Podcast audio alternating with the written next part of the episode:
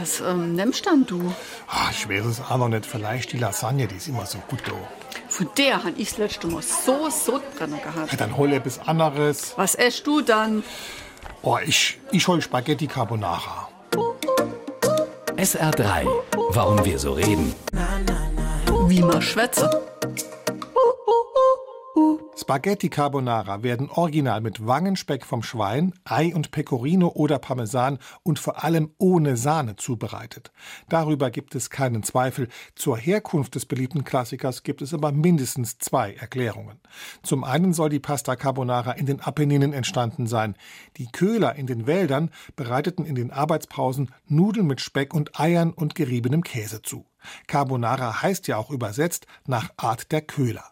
Gegen diese Erklärung spricht, dass das Gericht in dem 1930 erschienenen Kochbuch La Cucina Romana, also die römische Küche, mit keiner Silbe erwähnt wird.